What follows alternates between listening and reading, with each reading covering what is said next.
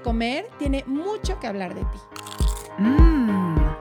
Aquí vas a escuchar historias reales de personas reales que también han estado en la búsqueda de la dieta mágica. Se vale repetir postre.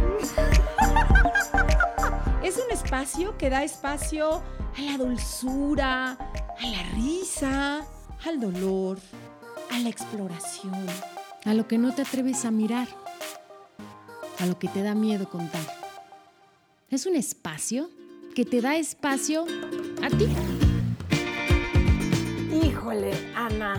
Hoy, o sea, ya sé que, que, luego como que cada vez que paso prueba me emociono, pero hoy en particular me emociono todavía un poquito más. O sea, porque además te voy a decir, hoy tenemos como barrita de postres, o sea, no solo es un postre, hay barrita de postres porque tenemos dos postres invitados, Ana. Exactamente, tenemos a dos postres que ya hemos repetido postres este, con ellas, Adri, y cada vez que vienen las disfrutamos y las gozamos, pero hoy que tenemos, como tú dices, una mesita de postres y con mantel largo, Adri, porque así, me siento. Totalmente. Estoy muy, muy feliz. Pues miren, eh, a cada una la hemos tenido por separado y hoy vienen juntas para sumar, ellas trabajan en colaboración y creo que lo que nos pueden y lo que nos van a aportar hoy es valiosísimo. Y bueno, chan, chan, chan, chan. Una de ellas es mi adorada Débora Mesa, que es licenciada en psicología con estudios de maestría en psicoterapia humanista corporal, especialidad en psicoterapia gestal con adolescentes y adultos, especialidad y posgrado en psicoterapia corporal biodinámica en Core Energetics y muchísimos, más de 25 años de experiencia, em, pues muy dedicada a atender a personas con trastornos de conducta alimentaria y me encanta, eh, pues siempre lo he dicho, para mí Débora además como mucho tiempo mi terapeuta, pues me, me hizo un antes y un después, así es que me encanta tenerte aquí, Débora, bienvenida. Bienvenida, Débora. Hola, Ana. Hola, Gina. Y el siguiente postrecito, ya lo hemos tenido aquí, y justamente la última vez que, le invitamos, ella tuvo la idea, ¿no? De, de, juntar y hacer esta mesita de postres. Ella es Gina Salame, ella es nutrióloga clínica, especialista en TCAs, y trabaja, trabaja hacia una alimentación conectada y compasiva. Gina, bienvenida.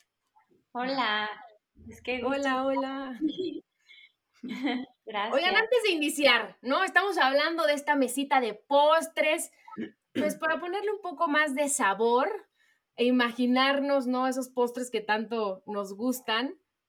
Gina, si hoy fueras un postre, ¿qué postre serías? Ay, yo creo que un helado de chocolate se me antoja para hoy. este calorcito, ¿no? Sí. Qué Perfecto. Y Débora, si me fueras yo... ¿qué postre serías? Mm, hoy sería un strudel de manzana. Mm, Ay, qué, rico. Esa combinación de texturas y de temperaturas y de sabores. Ay, qué rico. Adri, ¿tú cuál serías hoy? Yo ya está medio aplastadita, entonces sería, no sé, a lo mejor como, como, como una de estas banderillas así medio aplastaditas. O sea, dulce, rica, crujiente, pero medio aplastadita.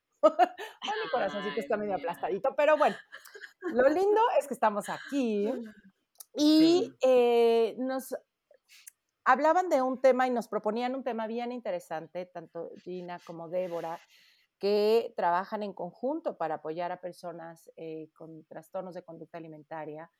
Y hoy hablarnos sobre los riesgos, sobre las conductas de riesgo que de pronto como padres eh, no vemos, por yo creo que muchos eh, factores, ¿no? Bueno, ya nos dirán ustedes, pero uno quizá es el, lo doloroso que signifique ver algo así y cómo casi, casi volteamos la mirada porque nos es demasiado doloroso ver algo así o porque de verdad estamos pues eh, absortas en otras cosas o porque lo normalizamos quizá también. Pero en fin, ese es uno de los, eh, de los puntos que ustedes seguramente nos mencionarán. Y pues adelante, Débora, Gina. Tú empieza, Débora, tú empieza. A ver, este, pues, qué gusto estar aquí con ustedes. Este, Me encanta, gracias Adri, gracias Ana por hacer el espacio y además estoy muy contenta de que sea con Gina porque tenemos mucho tiempo trabajando juntas y Ginita, me encanta trabajar contigo, eres una picuda, entonces como que es muy padre el trabajo que hemos ido construyendo y últimamente en, alguna de nuestras pláticas como que estábamos muy reflexivas y muy impactadas como de la cantidad de, niñas que hubo, de verdad que se dispararon muchísimo los TCAs en la pandemia.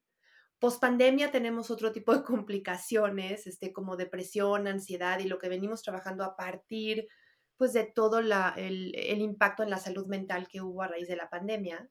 Pero una de las cosas que nos pegaba mucho era darnos cuenta de cómo iba siendo el proceso de que las niñas se enfermaran, niñas o, chavitos, y cómo es que, que pues que, que, no se dieron cuenta tan fácilmente sus papás de que algo estaba pasando hasta que ya francamente había un trastorno. Y entonces como que un poquito empezamos pues a reflexionar mucho de verdad a partir de lo impactadas que estábamos de que es que de verdad era otra niña y otra niña y otra niña y otra niña hasta el punto de, oye, ¿tienes espacio para recibir a alguien más? O sea, ya nosotras mismas estábamos saturadas, este, y con mucha frustración de no poder recibir a más niñas en tratamiento. Entonces, mucha frustración de qué onda, qué está pasando, que de verdad está haciendo como una tras otra, ¿no? Y entonces como que, pues partimos como de esta reflexión de, híjole, estaría buenísimo en el programa de Ana y de Adri hablar un poquito hacia los papás, que yo creo que, que ya estamos post pandemia, no estamos exactamente en la misma circunstancia en la que estábamos, pero sí como poder transmitir un mensaje a los papás alertando, oigan, estas son las conductas de riesgo, esto es lo que está pasando con sus chavos, y si ustedes ven esto, ojo, o sea, no es normal. Y entre más rápido, y esto es un criterio muy importante, en el tratamiento de los trastornos de la alimentación, entre más rápido detectamos que hay un problema y entre más rápido intervenimos para resolverlo, mejores chances de éxito tenemos en la resolución del trastorno. Porque hace ratito, Adri, como que un poquito me decías, bueno, y en mujeres adultas, ¿qué? Y una de las cosas es que cuando se dispara en la adolescencia, usualmente, entre más pronto intervenimos, más oportunidad tenemos de que no se cronifique hacia la etapa adulta. Entonces, ese, ese manejo rápido es un criterio muy importante en el éxito del tratamiento. Entonces, para nosotros sí es muy importante como decir, hey, ojo papás, esto no es normal. Si ustedes empiezan a ver estas señales, intervengan, hablen con sus hijos, canalicen los especialistas, porque entre más tiempo dejen pasar, en muchos sentidos, tanto en la construcción de la identidad, o sea, empieza a pasar que la chavita se identifica con alguien que tiene ese trastorno, entonces okay. deja de ser Susana y se convierte en yo tengo anorexia o yo tengo bulimia. Claro. Y cuando hay una identidad construida alrededor del trastorno es más difícil, porque recuperarse implica elaborar una pérdida de esa identidad y porque a nivel neurológico el cerebro se habitúa a la conducta. Entonces, entre más se repite la conducta, más fácil que se siga repitiendo. Entonces, entre más rápido entremos al problema, más fácil va a ser que no se cronifique o que no se presente en toda su totalidad. ¿Y cuál Como que de ahí surgía. ¿cuáles serían esas señales? ¿no? Porque muchas veces como papás no sabemos si nos estamos precipitando, si eso puede ser o no una señal. ¿Nos podrían dar como una lista o algunos unos ejemplos? Tal vez valdría la pena como empezar, no sé, Débora, a mí también, uh -huh. quiero decirte que también me encanta trabajar contigo y me siento muy afortunada de, de estar aquí juntas. Eh, pero a mí me gustaría empezar tal vez explicando a los papás cuál es el origen de los trastornos para que de ahí podamos como eh, ver entonces qué cosas tenemos que, de qué cosas tenemos que poner atención.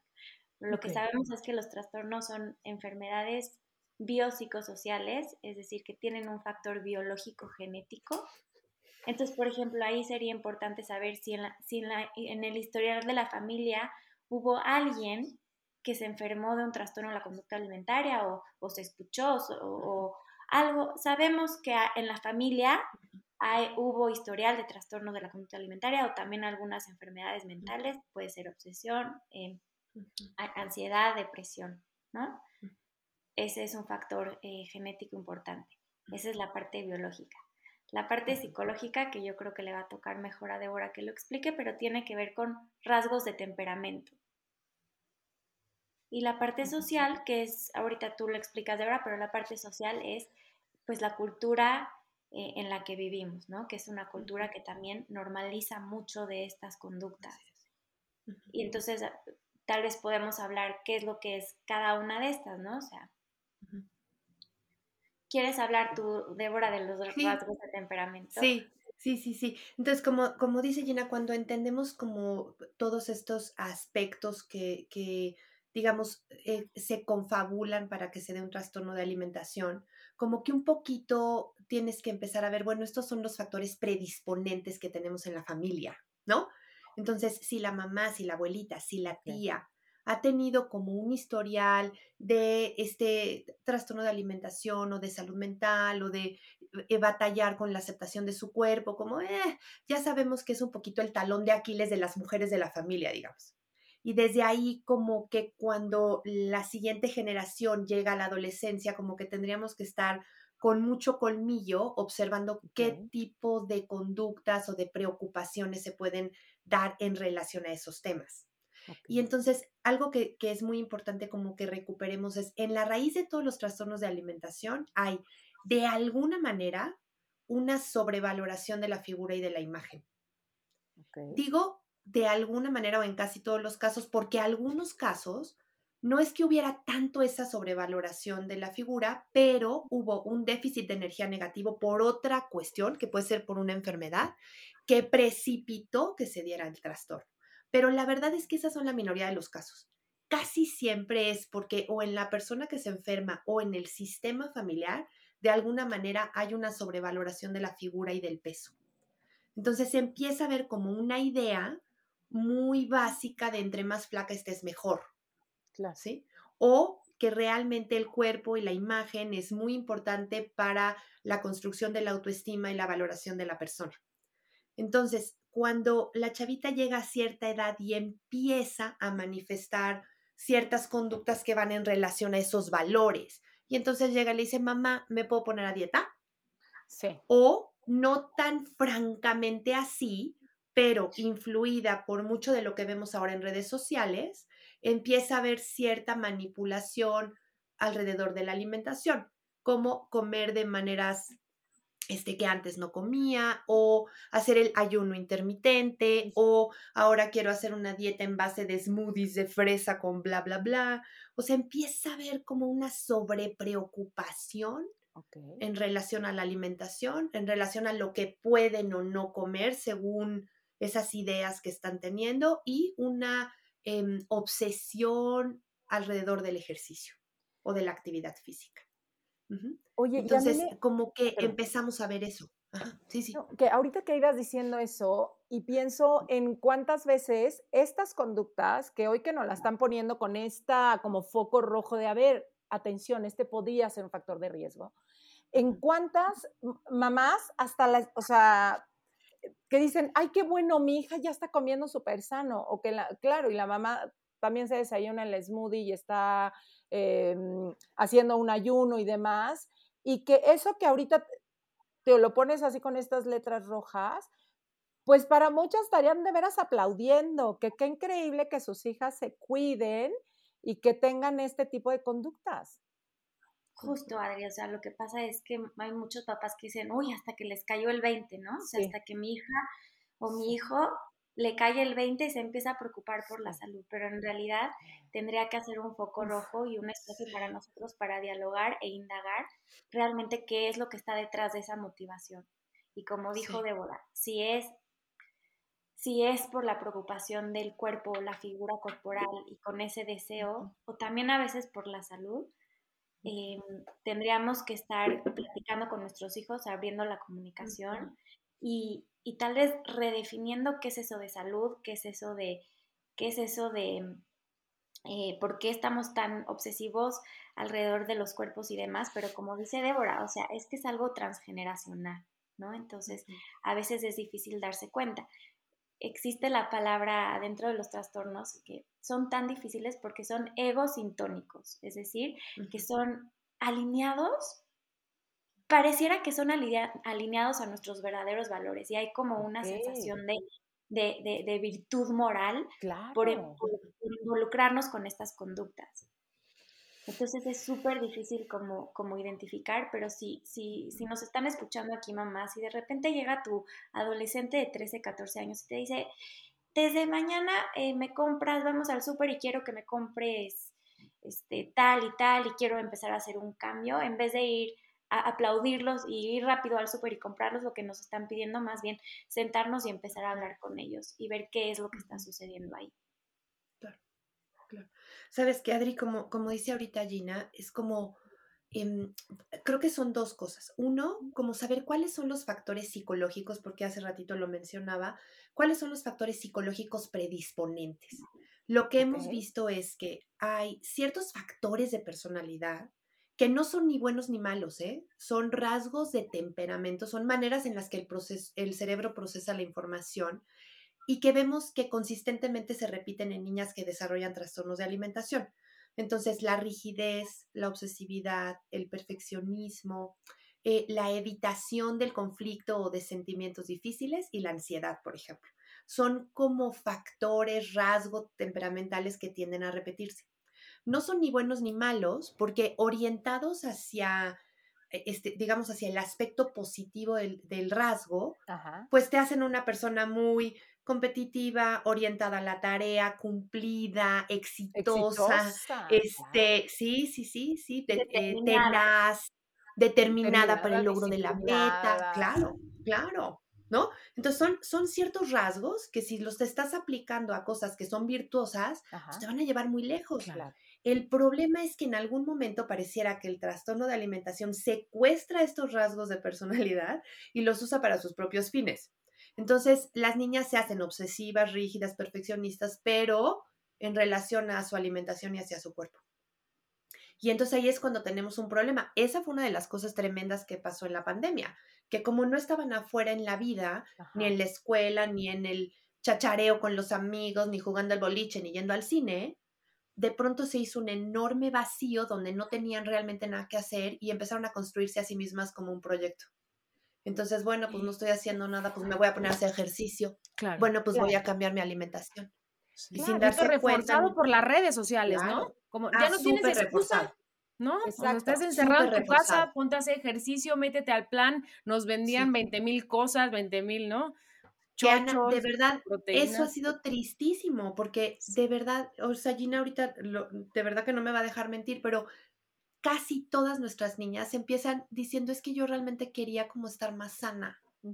Es que yo como que pensé que eso como que me iba a llevar a estar mejor. O sea, nadie desarrolla esta enfermedad tratando de lastimarse a sí misma o de hacerse sentir peor, ¿eh? No. Siempre empieza como un intento, un deseo de sentirse mejor. Exacto. Entonces es una parte tristísima, porque de verdad no es que al inicio de la enfermedad hubiera una mala voluntad de parte de quien la padece. Estaba tratando de sentirse mejor consigo misma. No se dio cuenta que en menos de lo, de lo que canta un gallo, pues la cosa iba a ir completamente al revés, ¿no? Pero entonces, bueno, regresando al punto, estos factores de personalidad, creo que tenemos que conocer a nuestros hijos y saber, a ver, estos rasgos están presentes en mi hija, o sea, es como medio obsesiva, medio rígida, perfeccionista, y si ahí en esos rasgos de personalidad empieza a conjuntarse con una obsesión con respecto al cuerpo, ahí tenemos un gran foco rojo. Ok. Como, como dice Gina, entonces llegan y mamá, quiero ahorita, ya no quiero comer este pan, ya no quiero comer carbohidratos, es como, mm, ¿por? ¿Pero por qué, mi amor? Sí. Sí, como abrir No tanto simplemente asumirlo como algo sano. Claro. Y, me quedo pensando también, y lo he oído muchísimo, eh, de mamás que dicen, es que como escuché a mi hija preocupada porque ya la vi, que ya la pancita, o que quiere comer más sano, y que la, y de veras con la mejor voluntad, nada más decir, y entonces ya por eso la llevé a una nutrióloga para que entonces le ayude y baje de peso, pero sano, ¿no? O para que la ayude y la guíe, como, pero de verdad en una como voluntad de, de ayudarla, ¿no? Pensando que eso va a ser lo mejor para esta chiquita que no se siente a gusto con su cuerpo y que entonces pues habría que irle, que alguien le ayude entonces a cambiar su cuerpo.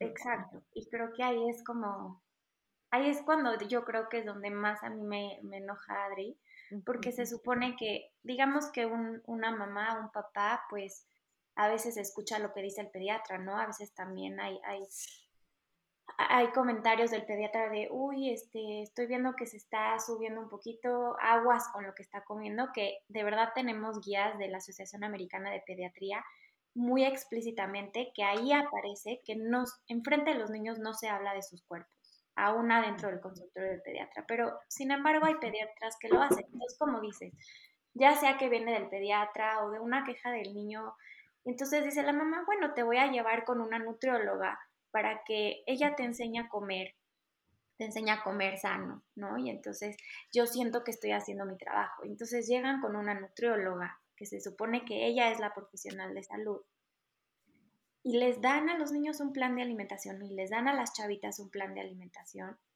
y perdón por la palabra y las friegan. Y es ahí es donde está como mi, mi, mi enojo, porque el, el riesgo, el risk factor, el, ¿cómo se dice? El factor, de riesgo, más grande para desarrollar un trastorno de la conducta alimentaria es, es empezar una dieta. Entonces, haz de cuenta que les están dando el toma, o sea, ya estás. Ahí está tu llavecita. Aquí está. o sea, y así empieza. De, Débora tampoco me va a dejar mentir, pero la mayoría de nuestros pacientes, el trastorno empezó con una dieta que una nutrióloga les dio. Sí. Literal. ¿Qué nos recomiendan? Porque muchas veces tú como papá, si vas al pediatra y, ¿no? y el pediatra te está diciendo, no, pues es que tu hijo tiene que bajar, tú como papá, ¿qué nos recomiendan que hagamos?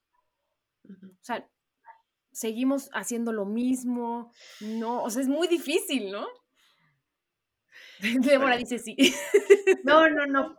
Mira, es que de veras, di, di, di, Gina, di. No, lo que quería decir es que en verdad, cuando tú le preguntas a un médico cuántas horas te dieron sobre, o sea, educación sobre trastornos de la conducta alimentaria, cuántas horas te dieron sobre educación nutricional, te van a decir o cero o muy poquitas. Ok. Entonces, lamentablemente es algo que, que, los pediatras todavía no están muy conscientes de. Eh, yo he tenido como, de verdad, o sea, hace poquito una mamá que me dijo, es que la llevé con el pediatra porque vi que estaba bajando de peso y el pediatra le decía, tú tienes que subir de peso pero con con alimentos sanos, o sea, no con chatarra. Y yo decía, ¿qué le pasa? Porque eso es lo que yo voy a necesitar para que esta chaparra, o sea, para subirla de peso y regresarla a su curva, necesito las papas que él le dijo que no se comiera. Entonces hay como mucha falta de educación de, de, de, cómo debe de ser. Pero no sé, Débora, si tú quieres decir algo de como papás, ¿qué herramientas podemos tener? ¿Qué, qué podemos saber sobre, pues, sobre el cuerpo de nuestros niños? Sí, sí. Híjole, ¿sabes qué, Ana? Es, es de verdad bien difícil y por eso casi que nos echas a andar en este tema nosotras, ¿eh? Sí. Porque nos pone los pelos de punta saber cuántas veces el comentario del pediatra es el que participa como un disparador en que se empieza a convertir en un problema y en una preocupación tanto para la niña como para la familia, ¿no? Sí. Entonces, yo creo que aquí tenemos que de verdad saber y realmente ponernos en una posición de poder como papás. O sea, sí el pediatra es el médico, pero no es el dueño absoluto del conocimiento sobre todas las cosas. O sea, los pediatras también son personas y también tienen sus propios prejuicios y también han crecido y han desarrollado su práctica dentro de este mismo sistema que tiene unos prejuicios con respecto a la salud tremendos, ¿sí? Entonces, muchas veces los pediatras hacen este comentario ¿Fundamentado en qué? O sea, ni siquiera es que tengan los análisis de sangre y estén con los estudios enfrente de, ¿no? De sus manos. Están haciendo estos comentarios en función de lo que ellos están viendo y en función de su propio prejuicio de lo que ellos consideran que es saludable en un niño o no.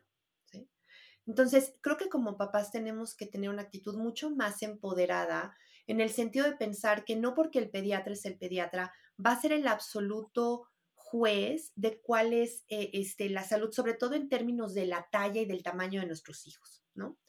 Muchas veces los niños van en la tabla, eh, digamos, en las curvas de crecimiento, en las partes más altas de la curva de crecimiento, y entonces es que toda su vida han sido niños grandes, pero toda su vida desde que estaban bebitititos. Entonces, ¿de dónde viene el supuesto cuando el niño tiene 9, 10? Es que te convendría bajar dos kilos. ¿Por?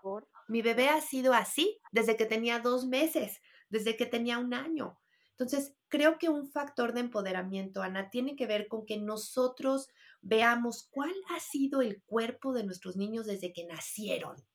Si tú toda tu vida tu bebé fue un bebé grande, espera que sea un niño grande. ¿En qué momento piensas que va a ser un niño en que, que en algún momento la complexión le va a cambiar? ¿sí? Entonces, creo que nosotros también un poquito como papás tendríamos que, por un lado, estar educados de esta cultura em, tan opresiva en términos de la diversidad de los cuerpos y saber cuál es el cuerpo de nuestros hijos, cuál es el, el, cuerpo de nuestra familia y tener una postura de defensa y de reivindicación con respecto al tamaño, ¿no? Nuestro, de nuestros hijos, etc. Entonces creo que ese es como un factor que nos ayuda mucho y también cuestionar. Si el pediatra está diciendo un comentario de ese tipo, es como, eh, bueno, doctor, pero fundamentado en qué me lo está diciendo, ¿sí?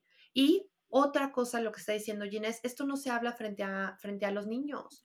Entonces, si hay un comentario así, de verdad decir, híjole, doctor, pues yo no estoy de acuerdo con eso, pero si quiere, luego lo hablamos en privado. De verdad, ¿eh? Porque creo que también mucho de ese daño está dado en la función de que nosotros damos completamente ese espacio de autoridad, cuando tenemos que saber que a veces los doctores tienen sus propios prejuicios, no por mal, sino por la falta de, educación que ellos mismos han tenido en, esta, en este tema, ¿no? Sí. Pero, ¿sabes? O sea, las escucho y digo, sí, sí, sí, por supuesto, sí. De hecho, yo fui una niña que cada vez que iba al, al, pediatra me regañaban. De verdad, me metió una regañiza el doctor por tener unos cuantos kilos de más.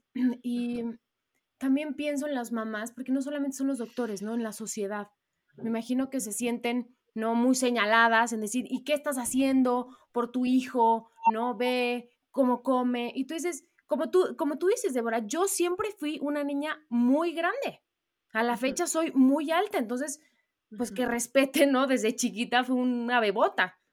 ¿no? Entonces, híjole, es, es, un tema muy complicado y como tú dices, como papá tienes que estar muy empoderado del tema para sentirte muy seguro y ponerle límites y alto, no solamente a los doctores, sino seguramente a tu entorno social.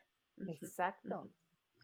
Y creo que, o sea, muchas veces, o sea, a veces como que solamente nos fijamos en lo que está pasando en sus cuerpos, que a veces es parte normal del crecimiento, pero en realidad en lo que tendríamos que estarnos fijando como papás, como pediatras y hacer más preguntas es sobre lo que está pasando alrededor y sobre las conductas. Es decir, en vez de decir solamente como de, uy, te vendría bien unos dos kilos abajo, eh, o lo que quisiera que quisieran decir, es como, oye, eh, cuéntame, ¿qué, ¿qué, comes? O sea, ¿te sientes satisfecho con lo que estás comiendo? Eh, ¿Estás haciendo ejercicio? ¿Estás haciendo ejercicio que te gusta? ¿Estás contento en la escuela? ¿No? Estas son preguntas que nos dicen mucho más de la salud que solamente el ver un patrón de crecimiento que sabemos que, que varía y que va a depender de la genética de cada niño. Eh, y en base solamente a eso decir, este, te vendría bien que te bajas, que te bajes para yo estar, este, este como más tranquilo de que estás, eh, yo qué sé, como, como dice Débora, como estos prejuicios, ¿no? Que también traen un sesgo, ¿no? Eh, claro, Es muy importante fijarnos en, las conductas, las conductas. Sí. Y, sabes, dime, dime, No, no, en cómo vienen además estos cambios donde, pues sí, naturalmente, ¿no? Quizá como mujer nos ensanchamos, empiezan a crecer las boobies, o sea, estos cambios tan naturales y que también miro como en ese momento es como, ¡Ah! no, no, no, no, no, no, no, o sea, ¿qué le está pasando? Como si estuviera pasando algo malo. He oído, pero, pero hasta cómo se apropian de, no, no, no, ya me tengo, ¿cómo, ¿cómo? Oye, el otro día algo, tengo que detenerle a mi hija que se, que se, me, que se me esté creciendo tanto, se me, o sea, a la mamá se le está creciendo la niña mucho, ¿no?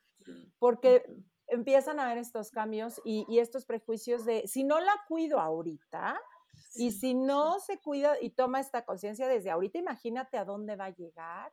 Y también lo que decía Ana, de toda la presión de afuera de, ¿qué no estás cuidando a tu hija? O sea, vela.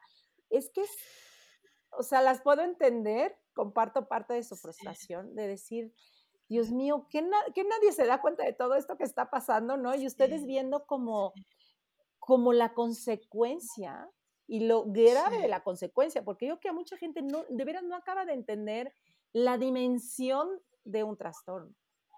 Sí, sí. Sabes que Adri dices, ¿cómo? Es que nadie se da cuenta. Y realmente lo que sentimos que no se están dando cuenta es de lo complejo que es el crecimiento. ¿Sí? O sea, hace ratito decías, cuando la mamá dice, es que no se siente a gusto con su cuerpo, como que ahí sería como el primer momento de empezar a indagar y a explorar, pero ¿por qué mi amor? ¿Por qué no te estás sintiendo a gusto con tu cuerpo? Que puede tener que ver con varias cosas. Uno, con la presión social, con la comparación que hay en relación a otras imágenes, a lo que están viendo en Instagram. O sea, creo que tiene que haber un aspecto de la construcción de la identidad y de la autoestima. Y no nada más dejarlo en cómo se ve el cuerpo. Entonces, si llega tu hijita y te dices que no me estoy sintiendo a gusto con mi cuerpo, ¿por qué, mi amor? Ese es como momento de investigar más profundamente por qué no se está sintiendo a gusto. La otra parte puede tener que ver con el crecimiento mismo, con el duelo de la infancia, con dejar de ser niñas. con que les está empezando a cambiar el cuerpo, con que ya sienten que su ropa preferida ya no les queda. Mm. Ajá, con que están cambiando de talla y cambiando de talla y entonces ellas mismas pueden tener como una ansiedad donde no saben cómo va a acabar o de qué tamaño van a ser sus boobies. O sea, empieza como un crecimiento que ellas mismas tampoco sienten exactamente hasta dónde y entonces empieza o puede haber cierta ansiedad donde empieza a haber como una gana de controlar eso porque es demasiada incertidumbre. Entonces, si no indagamos y solo lo tomamos como un hecho y la llevamos a que le pongan una dieta, no estamos entendiendo cuáles son los procesos internos más complejos que están sucediendo en esa chiquita en relación al crecimiento. Oye, Entonces, es, esa es una parte muy importante también. Y ahí, por ejemplo, si, si tú descubres, o sea, si tú puedes ver, ¿no? Que, que, sí, que le está generando mucha ansiedad ese cambio, que, que de veras es nuevo, ¿no? O sea, de pronto voltear y decir, ¿qué me está pasando? Hasta, hasta en mi postura la tengo que cambiar porque pues ya tengo un peso que no tenía, que ahora son mis boobies, o sea, como cuál sería la aproximación, o sea, em, cuál sería un, buen acompañamiento en ese sentido, ¿no? Como hablar de eso, decir, ay, mira, a mí también me pasó, o, qué, podría ser un buen acompañamiento si están ahí. Yo justo quería decir algo porque digamos que los cambios que le suceden, obviamente también los hombres, pero específicamente a la mujer, en esa metamorfosis de convertirse de, una niña a, una mujer, los cambios que, suceden son contrarios a los que ellas escuchan que debería de estar sucediendo en un cuerpo. Es decir, nosotros escuchamos que, tenemos que tener un cuerpo más musculoso, con menos grasa, ¿no? O sea, eh, sube tu masa muscular, baja tu porcentaje de grasa, es lo que todo el tiempo estamos escuchando. Y naturalmente lo que tiene que suceder en un cuerpo de una niña para que se pueda convertir el de, al de una mujer es justamente lo contrario, o sea, es un cuerpo que está aumentando en, masa grasa, un 120%, si es muchísimo lo que la grasa que como mujeres tenemos que ganar, y una disminución de la masa muscular. Wow. Entonces, ellas están recibiendo un mensaje de cómo se tendría que ver el cuerpo, cuando a ellas les está sucediendo completamente lo contrario. Que es lo natural que es lo natural y es lo que tiene que suceder para que ellas alcancen un porcentaje de grasa en donde puedan menstruar, en donde las hormonas sexuales pues puedan estar ahí presentes y si algún día lo desean puedan tener hijos si es que lo desean o no. Pero esos son los cambios que suceden, ¿no? Entonces nosotros estamos viviendo en una cultura que dice lo contrario a lo que les está sucediendo. Entonces, respondiendo a tu pregunta de, entonces, ¿qué podemos hacer? Es normalizar esos cambios normalizarlos, aplaudirlos, hasta celebrarlos, porque es lo que tiene que suceder. Oigan, ¿y qué, qué Entonces, es, eh, ah, perdón, perdón, nada más déjame decirles esto. Entonces, es normalizar esos cambios, eh, abrir el espacio para elaborar el duelo de sí, mi amor, ya no estás chiquita. Ajá, y ahora tu cuerpo está cambiando y cuéntame tú cómo te sientes con eso y ver las fotos, ver fotos de uno de la mamá cuando iba creciendo, ver fotos de ella cuando iba creciendo, como normalizar ese proceso de transformación en el crecimiento y lo que no tenemos que normalizar son lo que nosotras vemos como conductas de riesgo, que es querer a esa edad frenar ese proceso. Sí. Lo que no podemos normalizar es querer detener ese crecimiento en función de ejercicio excesivo, de dietas, de ayunos o de cuentos chinos. Eso es lo que para nosotros tiene que ser un factor de riesgo y eso es lo que no podemos normalizar. Entonces, hasta cierto punto, el mejor factor preventivo para las niñas es que las mismas mamás nos hagamos activistas. O sea, que nosotras mismas estemos súper informadas de cuál es esta cultura y cómo esta cultura está permeando el desarrollo saludable de nuestras niñas y de verdad ser muy vocales y muy activistas al respecto, ¿sí? De cuando ves las campañas de publicidad que son diversas, decir, mira qué padre, ahí sí están representando todos los cuerpos, claro, qué increíble, así es como debe de ser.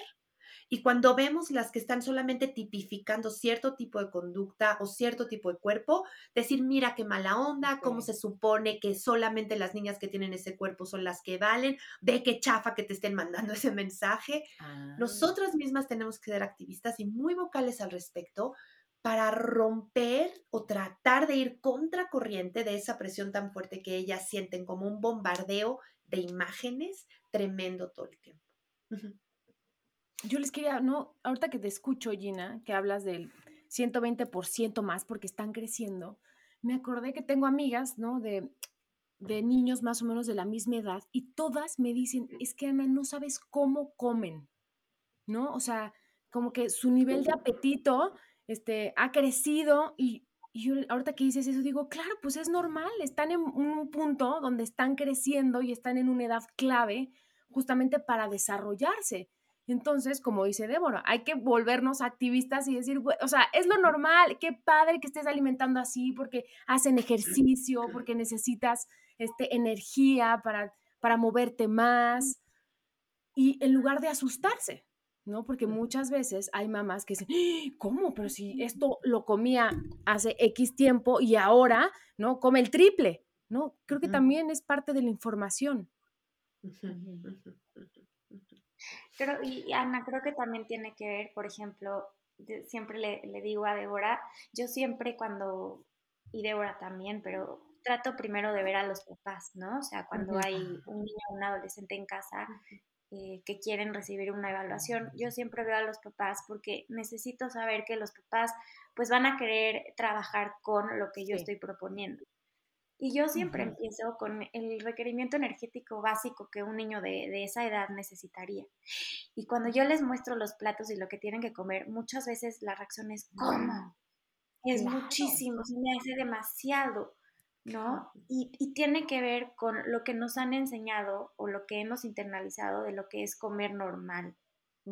Y vivimos en una sociedad que está infestada de cultura de dietas, ¿no? O sea, por todas partes vemos revistas y mensajes de esto es lo que deberías de estar comiendo. Hasta los, las propias chavitas y chavitos, hay un montón de, cuentas que se llaman como lo que deberías de estar comiendo en un día, ¿no? De, de influencers y de gente que muestra como sus platos que no es suficiente. En realidad no es suficiente. Sí. Entonces, a veces eso también les cuesta mucho trabajo y como dijiste, Adri es, y, Débora, es nuestro papel informarnos y ser activistas, pero informarnos desde un lugar evidenciado en evidencia científica y no de cultura de dietas. Claro, claro. Totalmente. Es que e, el, el, enorme problema, o sea, con esto que está diciendo Gina, cuando ella enseña los platos y los papás se asustan, como desde dónde o desde qué sistema de creencias ellos mismos están pensando que es demasiado y lo que no se dan cuenta es que cuando los, adolescentes consumen menos de su requerimiento energético, de lo que realmente su organismo necesita, empieza a haber verdadero sufrimiento, por un lado, en relación a la salud física, pero por otro lado, en relación a los factores de personalidad de lo que hablábamos hace rato, o sea, se vuelven más rígidos, más obsesivos, más sobrepreocupados, empiezan a obsesionarse con respecto a la alimentación y se empieza a afectar el estado de ánimo. Ajá. Entonces, cuando tú a un chavito no le estás dando el requerimiento energético que su cuerpo necesita para crecer, lo va a padecer. Francamente lo va a padecer, ¿sí? Porque su mismo pensamiento se va a convertir en más rígido y más obsesivo, pero no por otra cosa, sino porque verdaderamente empezamos a tener un cerebro que está carente de nutrientes, de la energía básica que necesita para funcionar. Que esa es otra cosa muy importante. O sea, ahorita, eh, no sé cómo lo ponías, Ana, pero decías como, o me daba la idea como de entender que el alimento es energía. Yo creo que también estamos en un punto donde tenemos que ser muy cuestionadores de por qué estamos eh, poniendo como los alimentos buenos y los alimentos malos, ¿no? Como que los mismos papás de pronto tienen un poco esa idea un poco, Creo que tenemos que quitarnos eso de la cabeza, mucho, ¿verdad? Tenemos que quitarnos esa idea de la cabeza y decir, los alimentos son alimentos y son fuente de energía, ¿sí? Y lo que tenemos que lograr es cuando decía Gina, comer normal, ¿qué es comer normal? Tiene muchísimo que ver con, por un lado, cuál es la actitud interna psicológica con respecto a los alimentos y por otro lado, que sea una alimentación diversa, que incluya de todo incluso esos alimentos que son, entre comillas, chatarra. Porque un adolescente que se come unas papitas con Valentina, eso es comer normal. Un adulto también. También. Un adulto también, pero bueno, estoy pensando en las chavitas, ¿no? Sí, sí, o sea, se hizo agua a la boca, sí. Sí, cierto, a mí también. Este, pero eso es una parte de comer normal. Entonces, como que también tenemos que estar bien abusados a no tener ese lenguaje de esto es bueno, esto es, malo, nada. Los alimentos son energía, ¿sí? Y todos tienen una razón de ser y todos aportan algo a nuestro organismo, no solo a nivel de nutrientes, también a nivel psicológico, a nivel afectivo. Entonces, cuando, cuando tú decías hace ratito, Adri, como llevar a las chavitas a la nutrióloga y que tristemente les pongan una dieta restrictiva y que esa dieta restrictiva sea muchas veces el inicio de un trastorno. Para mí no, no, no debe de haber ninguna em, e, injerencia en la alimentación de los adolescentes que no tenga que ver con comer intuitivamente. O sea, a lo mucho lo que puedes ayudarlos es a que sientan su cuerpo, a que reconecten con sus sensaciones, a que vean qué les hace sentir bien, cómo saben, cómo saben que les gusta, qué tipo de ejercicio les gusta. Yo creo que hasta, hasta ahí debería de entrar la educación con respecto a la alimentación.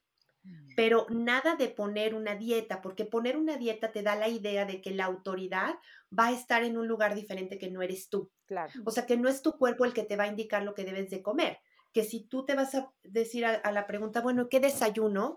Que no lo vas a buscar, no vas a buscar la respuesta dentro de ti, la vas a buscar en una hojita de lo que la nutrióloga te dijo. Sí, Y en la medida en la que tú estás usando eso como un criterio externo para tú definir tu conducta, te estás alejando de ti misma.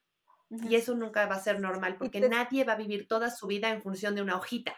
No, y te estás quitando el, gran recurso. O sea, te estás quitando el gran recurso. El único recurso, Adri, porque el único recurso que vamos a tener toda nuestra vida para saber qué comer, cuándo comer, qué quiero comer o qué no quiero comer, está en la percepción de las señales internas. Exacto. Gina iba a decir algo, ya lo voy a decir. Sí, iba a decir algo porque muchas veces es como, bueno, pero la llevé a la nutrióloga y no le dio nada que a mí me pareciera como restrictivo, ¿no? O sea, como que le dio un plan balanceado, ¿no? O sea, balanceado a veces entre comillas, ¿no? Porque...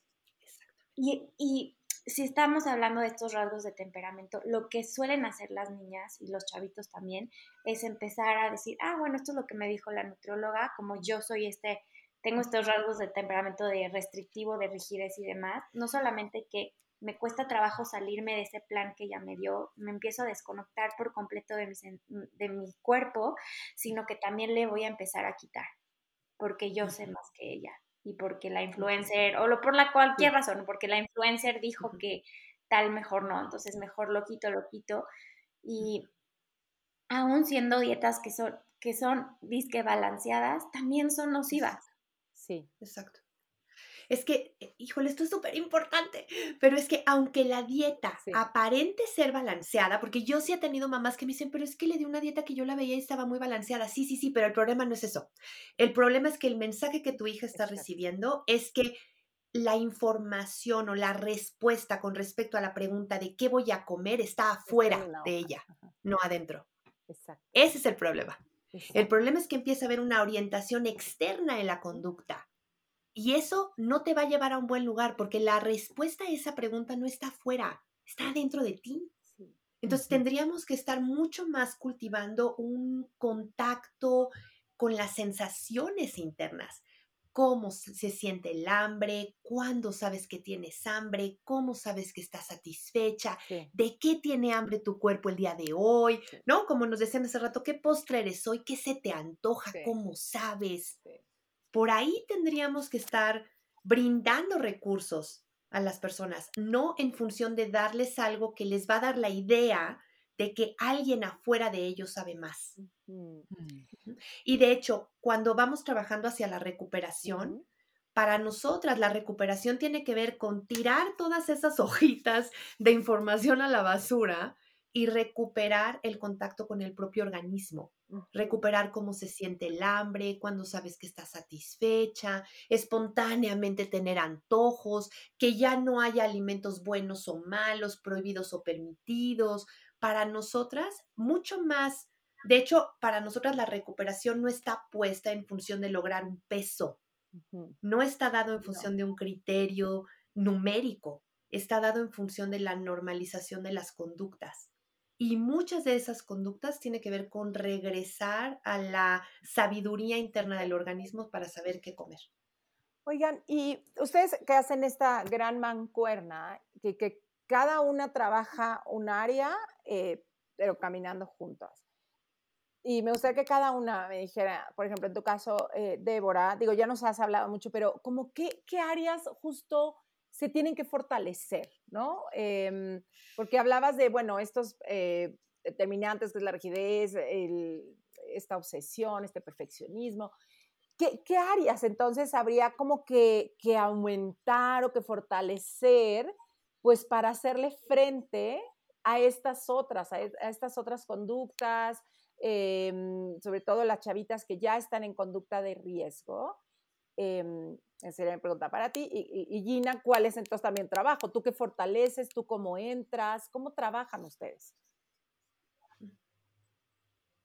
Tú, di, Gina, tú, ve primero.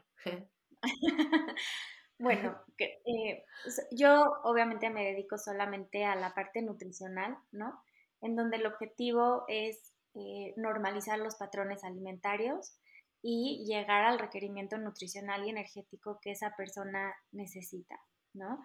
A veces eh, depende de, cada paciente, depende del apoyo que tiene y demás, eh, pues avanzamos más rápido, a veces es, es más lento, pero obviamente es eh, dejar de hacer como todas estas conductas compensatorias y empezar a comer em, pues lo adecuado para, para esa persona, ¿no? Em, siempre empezamos, este, siempre empezamos con, la parte como de estructura, o sea, que, el paciente logre tener como una estructura alrededor, de su alimentación, que no se salte comidas, que esa estructura sea adecuada. Y después ya nos vamos a toda la parte, obviamente, junto con el trabajo de la psicóloga, eh, a la parte como la parte social, a la parte de la espontaneidad, de la parte auténtica, de la parte genuina, la parte, la parte social de poder ir a sentarte a, no sé, poder ir a un cumpleaños de una amiga y poder celebrar con ella y poder compartirle el pastel y compartirlo con ella, ¿no? O sea, como poco a poco ir, ir trabajando estas cosas que obviamente yo nunca las puedo, no, o sea, no se puede hacer el trabajo ni yo sol, o sea, ni yo solita, o sea, por eso siempre tenemos que tener un equipo multidisciplinario porque yo me encargo la parte nutricional, pero Débora se va a encargar de toda la parte psicológica, es decir, los trastornos se ven, o sea, las cosas que se ven es como la puntita justo del iceberg, ¿no? Que es lo, a lo que yo me dedico. Pero toda la parte de abajo del iceberg, que es la parte emocional, pues ahí va a entrar el trabajo de la, de la psicóloga y si es necesario también eh, psiquiatría y también terapia familiar y lo que sea necesario. Sí, porque me imagino alguien que tiene tanto miedo de comer, ¿no? Como cómo hacerle ver que comer no es peligroso, ¿no? Entonces, ¿como, como qué estrategias se usan ahí, Gina? O sea, cuando te llega alguien que te dice que yo no me voy a comer eso, eso me da terror, no puedo, y, sabes que quizá lo voy a ir a esconder, a vomitar, a escupir. Y como qué, qué estrategias vas utilizando para ayudarles? Porque no es que les quites el miedo, pero como ayudarles. Tengo como una metáfora que, que utilizo mucho, que las, se las cuento a mis pacientes y tal vez si quieren se las digo acá, pero es como, imagínense que hay eh, una persona que trabaja, su trabajo es en un edificio muy alto y le da pavor subirse a los elevadores, y le da pavor. Entonces siempre se va por las escaleras, ¿no? Porque le da mucho miedo. Pero entonces se va por las escaleras y se cansa un montón y llega, a veces llega tarde, a veces llega todo sudado y entonces sabe que pues sería bueno que no le dieran miedo los elevadores y empezar a subirse a ellos. Entonces, cuando yo les pregunto, ¿qué es lo que crees que tiene que hacer esa persona para que le deje de dar miedo subirse al elevador? Pues te dicen, pues que se suba al elevador, ¿no? o sea, subirse al elevador, ¿no?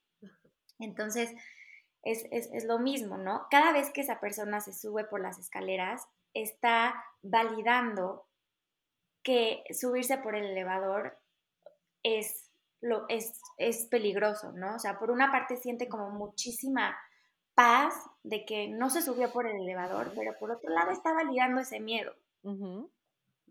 Entonces, ¿no? Es igual, o sea, tenemos que pues empezar a comer, o sea, al final el tratamiento es por medio de la exposición y no tiene que ser, te subes al elevador y te subes todo solito tú hasta el último piso, ¿no? A veces puede ser, pues nos subimos hasta el tercer piso y te vuelves a salir, ¿no? O, me subo acompañado con otras personas, o este, empiezo a tener como otras técnicas de relajación, ¿no? Es, lo mismo, pero al final el tratamiento es esa exposición, es decir, te tienes que montar al elevador, te tienes que empezar a comer. Mm. Gracias, Gina. Débora. Sí, sí, pues estaba pensando, fíjate, ¿cómo vamos? Porque de verdad es que este es el meollo, al menos del inicio, ¿no? Y por lo menos eh, por lo pronto en anorexia, ¿cómo vamos? Como de que el miedo tremendo, sea, a comer, a decir, uy, pero es que la comida es tu medicina. Entonces no va a haber recuperación hasta que tú no comas. ¿Y cómo ayudamos a la persona a llegar a ese punto de estar dispuesta a enfrentar lo que más miedo le da? Entonces, esa es como la parte más compleja del trabajo. Llegar al punto donde la persona, a pesar de que esté aterrada, empieza a saber esto es exactamente lo que tengo que hacer con todo y que me esté muriendo de miedo. Y una, una chavita me decía hace poco, bueno, pues entonces es que no es normal que me dé miedo comer, ¿verdad? ya cuando ella llega a ese punto de reflexión de, esto no es normal, ¿verdad? Pues no, mi amor, no es normal. Ay, bueno, ya empieza a haber una disposición de la persona a enfrentar ese miedo con todo y lo difícil que está haciendo, ¿no? Entonces, creo que, por ahí ese es como nuestro, digamos, nuestro punto de inicio para trabajar, por un lado, entonces, la primera fase que tiene que ver con la realimentación, porque mientras no tengamos un cerebro mejor nutrido, el proceso psicológico no va a ir a ningún lado. Claro. ¿Sí? Y lo tenemos que hacer mucho en conjunto de la familia. Por eso decía Gina, primero trabajamos con los papás, porque si tenemos a una chiquita que está francamente aterrada y no tenemos la contención familiar, no tenemos mucho, mucho chance de que el proceso funcione exitosamente. De hecho, a ver, en el tratamiento histórico de los trastornos de alimentación, hasta hace, no sé, 10 años o 15 años, realmente hemos estado conscientes de la importancia del papel de la familia durante mucho tiempo un poco se dejaba, porque tampoco teníamos tanto conocimiento de cómo trabajar con los trastornos, pero un poco como la idea de que conforme la niña iba mejorando, ella solita iba a tener la voluntad de comer. Y no nos dimos cuenta de que era al revés. O sea, de que los papás realmente tenían que estar ahí al pie del cañón diciéndole, mi amor, yo sé que te mueres de miedo, pero esto es lo que tenemos que hacer para que tú te recuperes. Tienes que confiar en mí Sé que te está costando un chorro de trabajo, pero entre más lo hagas, mejor te vas a sentir y más fácil va a ser que lo resolvamos y menos miedo vas a tener. Hasta hace más o menos reciente tiempo supimos que este era el camino para tener una este, rehabilitación o una recuperación más exitosa. Entonces, como que ese es nuestro primer paso, traer a los papás al trabajo para que nos ayuden en esa tarea de 24/7 que las niñas empiecen a comer. Justamente, nada más rápido, acabo de escuchar como una plática que justamente hablaba de eso, si, si, si es necesaria la motivación para la recuperación de un trastorno. Y fue justo lo que dijeron, o sea, sí se necesita la motivación, pero de los papás, ¿no? Porque, porque francamente, ¿por qué una chavita de 13, 14 años va a querer engordar en el mundo en el que vivimos hoy? La verdad. La verdad. Sí, no, no, no. Sí, no, no. Aterrador para ellas. Claro, además muchas veces sí hay muchas ganancias, o sea, cuando ya eh, vamos más, más avanzadas en el proceso, o sea, yo sí he tenido chavitas decir, qué poca, o sea, ahora que lo veo, porque empiezan ya a tener una conciencia reflexiva en retrospectiva, ¿no? Me dicen, ahora que lo veo, qué poca que la gente me estuviera felicitando tanto cuando lo que realmente estaba pasando es que yo me estaba enferma. Sí. Sí. Qué fuerte, Débora. Sí. Claro, Ana, está tremendo. Y tienes razón, Gina. O sea, muchas veces, ¿por qué la motivación va a venir de la chavita? Si ella está teniendo un chorro de ganancias en términos de la identidad, ¿no? Porque también, híjole, es que por eso de verdad que la adolescencia en este momento es como, como un, terreno muy fértil, ¿no? O sea, empieza a haber un vacío de identidad donde la chavita empieza a decir, bueno, ¿y yo quién soy? Y esa es una crisis fuerte porque ya no pueden responder a esa pregunta en función de quiénes eran de niñas. O sea, todo está cambiando, incluido su cuerpo. Y entonces ahora la pertenencia al sistema social es lo que garantiza la supervivencia. Ya no importa tanto mis papás, lo que importa es que yo tenga un lugar con mis pares.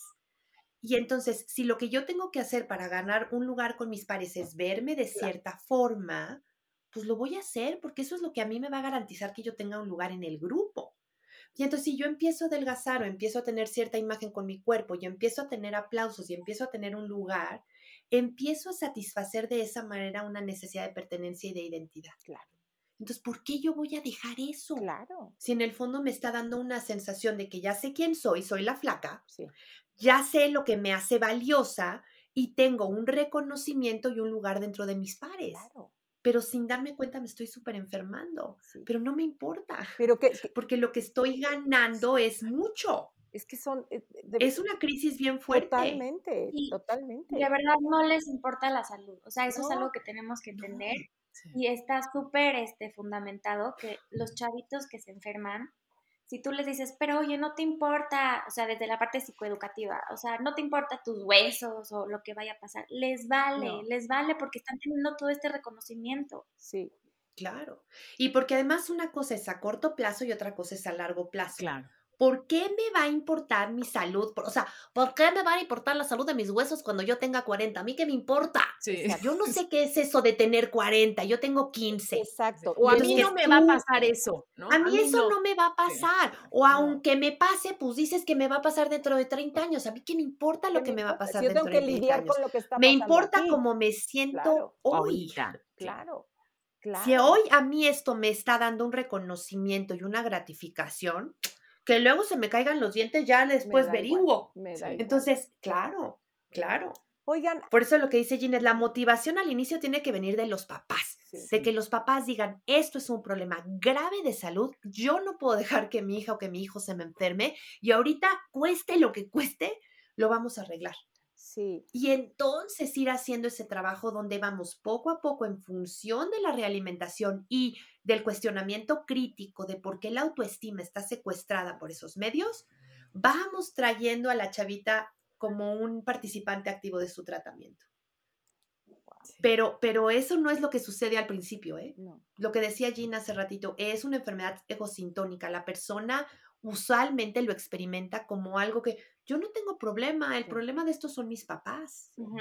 Muy poquitas veces la chavita dice, yo sé que esto está mal. Y a veces nos dice, yo sé que esto está mal, pero no sé cómo pararlo. No sé cómo ah, pararlo, ¿no? sí, sí. Mm, y, todo lo que me imagino, ¿no? Que, que se tiene que ir fortaleciendo, tomar nueva, o sea, como de dónde se toman, porque si me imagino, ¿no? Si te dijeran, oye, de un lado está tu pertenencia al grupo que ahorita eh, para ti es tu todo, ¿no? Por el otro lado está tu recuperación, es como, ¿cómo me pides que suelte esta?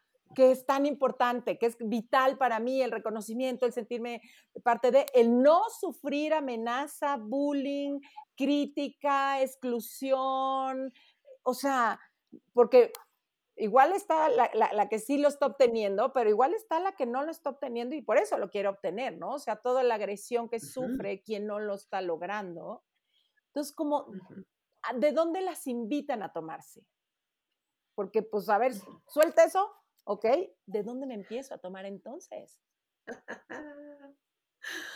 Híjole. ¿De dónde podemos? ¿De dónde podemos? O sea, donde ves un rayito de luz, donde ves una fractura en ese muro, de verdad que por ahí nos metemos. O sea, hace ratito este, decías, bueno, Gina hace una parte del trabajo, yo hago otra parte del trabajo y yo pensaba sí y nos metemos al trabajo de la otra todo, el tiempo. O sea, de veras, todo el tiempo. Ella habla de, autoestima, de psicología, yo hablo de nutrición, de cómo va tu relación con los alimentos. Nos metemos todo el tiempo porque parte de lo que sucede es que en los trastornos de alimentación, los temas psicológicos de autoestima y de identidad están entretejidos con si te lo comes o no te lo comes. Y cuánto pesa tu cuerpo y qué talla eres. Entonces, ¿de dónde nos agarramos? Trata, yo trato de agarrarme de dos cosas bueno, de tres cosas yo diría. Como tratar de, promover una visión crítica y activista con respecto a esta cultura de dietas, o sea, realmente tratar de preguntarte, oye, ¿qué onda con esto? ¿Realmente tú crees que sea normal que tengamos estos modelos encima de nuestra cabeza y cómo ha sido históricamente? O sea, si nos vamos a las revistas de moda de los años 40, por qué lo que era valorado antes es tan diferente a lo que es valorado ahora y qué efecto tiene en nosotras como mujeres, ¿no? Como uno, la construcción de esa visión crítica. Dos, este, las metas a futuro. O sea, realmente preguntarte si tú viviendo como estás viviendo vas a lograr la vida que tú quieres vivir. Wow. Y ahí muchas veces se dan cuenta de que no. O sea, de que qué espanto pasar 10, 15 años, 20 años sobre preocupadas y convertirse en una señora obsesiva con lo que come, con lo que no come, y entonces, ¿en qué momento ella va a lograr sus metas y va a vivir la vida que ella quiere vivir? O mm. sea, un poquito como empezar a llevarlo hacia esto que tú estás haciendo ahorita está alineado con, lo, que, tú, piensas que tú quieres a ti misma a futuro y no en un futuro tan lejano, porque ya dijimos ese futuro lejano no tiene relevancia para ellas, pero en unos cuatro o cinco años, ¿cómo te vas a sentir si tú tuvieras en cuatro o cinco años las mismas preocupaciones que estás teniendo ahorita. Y la mayor parte de las veces, cuando les hago esa pregunta, casi se mueren, ¿no? Porque piensan, ¡Ah! nunca lo había pensado, pero qué horrible ¿eh? seguir así de preocupada como estoy preocupada ahorita. ¿sí?